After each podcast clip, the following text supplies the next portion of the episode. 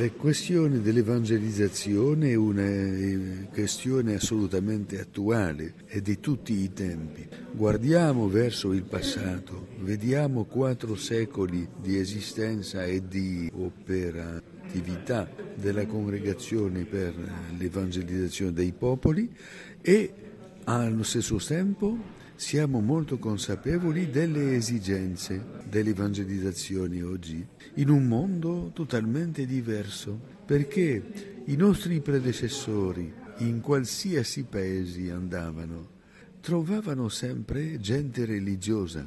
Oggi non è più così nelle nostre società occidentali. E oggi troviamo società in cui le persone non hanno più interesse per quello che è religioso, che non hanno più questa fame, sete di spiritualità.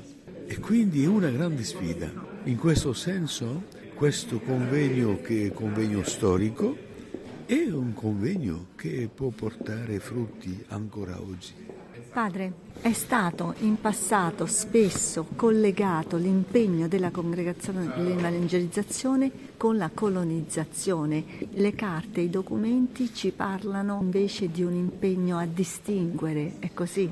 Riemerge dalla storia? Certamente questo emerge dalla storia, con alti e bassi perché eh, fin dall'inizio la congregazione per l'evangelizzazione dei popoli è una congregazione che ha messo in guardia i missionari. Dovete portare il Vangelo, non la vostra cultura. E scrivono esplicitamente, sarebbe assurdo vorrei portare in Cina la Francia, l'Italia o la Spagna. Tuttavia si deve dire che la tentazione è stata grande per tutti tutti gli stati colonizzatori di usare, utilizzare la Chiesa, i missionari per estendere il loro influsso. E quindi eh, certamente ci sono stati dei momenti in cui i missionari hanno portato non soltanto il Vangelo, ma anche il desiderio di portare i modi di vivere, di pensare,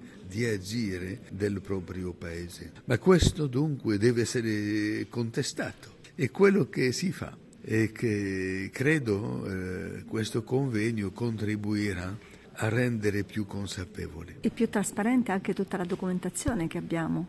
Allora, naturalmente, ma questa, questa eh, documentazione è accessibile da molti anni e quindi c'è un fondo di archivio lì a Propaganda Fide sul Gianicolo, c'è tutto l'archivio storico di quattro secoli della congregazione e che è aperta è aperta precisamente a tutti i cercatori. Si pensa poco a questo tipo di impegno di evangelizzazione come a un grande laboratorio interculturale. In realtà è poi l'immagine che ci troviamo davanti. Naturalmente, come Gesù ha detto, andate nel mondo intero, e ovviamente ci troviamo di fronte a uomini e donne che vivono in una cultura specifica e il nostro caso anche a noi. E quindi da parte dei missionari questo presuppone una conoscenza della cultura, delle lingue. Non dimentichiamo che già per quanto riguarda l'America Latina è proibito ai missionari di confessare o di predicare se non conoscono le lingue degli indigeni e c'è di divieto di predicare e di confessare in spagnolo. E quindi e questo è fi, fin dall'inizio. Allora, boh, dopo, con i, lo sviluppo della, della, cultura sotto l'influsso della Spagna, del Portogallo, le, sono, le cose sono cambiate, ma fin dall'inizio c'è questa esigenza di indigenizzare i missionari